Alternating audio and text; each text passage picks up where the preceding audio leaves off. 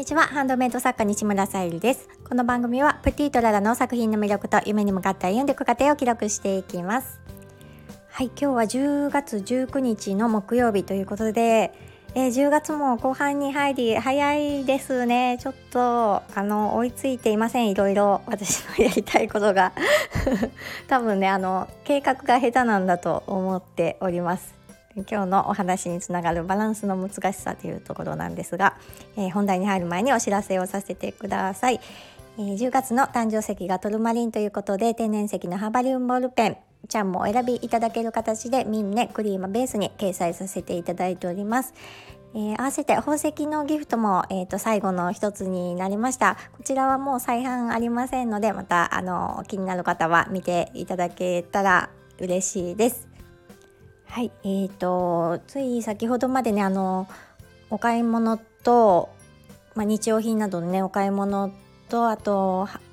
えーと、宝石のギフトじゃなくて、えーと、天然石のハーバリンボールペン。今回あのムーン6月の誕生石のムーンストーンの発送をさせていただきました。でもう1点ちょっと今ねあの先ほどご紹介させていただきましたトルマリンのハーバリンボールペンもえー、ご購入いただけたようなのでまた準備をねしていきたいと思っております。今朝はねあのとってもウォーキングしていて涼しいなってまた感じながら心地よく歩いていて帰ってきたらあのお客様からねあのクリーマの方であのお買い上げいただいたお客様からメッセージとレビューの方もねいただいてちょっとねうるうるして しまいました。とても嬉しいメッセージだったので本当にお客様のねメッセージがまたね次への作る意欲につながるので本当に嬉しかったです。ありがとうございます。なかなかねあのレビュー書くってめんどくさいことだと思うんですけどこんな風にねあの気にかけてくださったりあのでプレゼントの時なんかねあのお渡しいただいてあとまた書きますっておっしゃってくださる方とか見えて本当にねあのありがたいご縁をいただいてるなと思います本当にいつもあのいつもというかあの これも聞いてくださる方とかあのご購入とかねいただいて商品見てくださる方ありがとうございます。であの帰宅してねあのほっとしている場合ではないんですけどなんかちょっとねあの温かいもの飲みたくなってえーとまあね皆さん冬に冬とかね寒い時期になると何か飲みたくなるものとかねあのお菓子とかありませんか？私はあのこの時期の初めっていうかまあ季節この時期になると1回はあのミロって知ってますか？ご存知ですか？なんかココアではないんですけどココアっぽい感じのねあの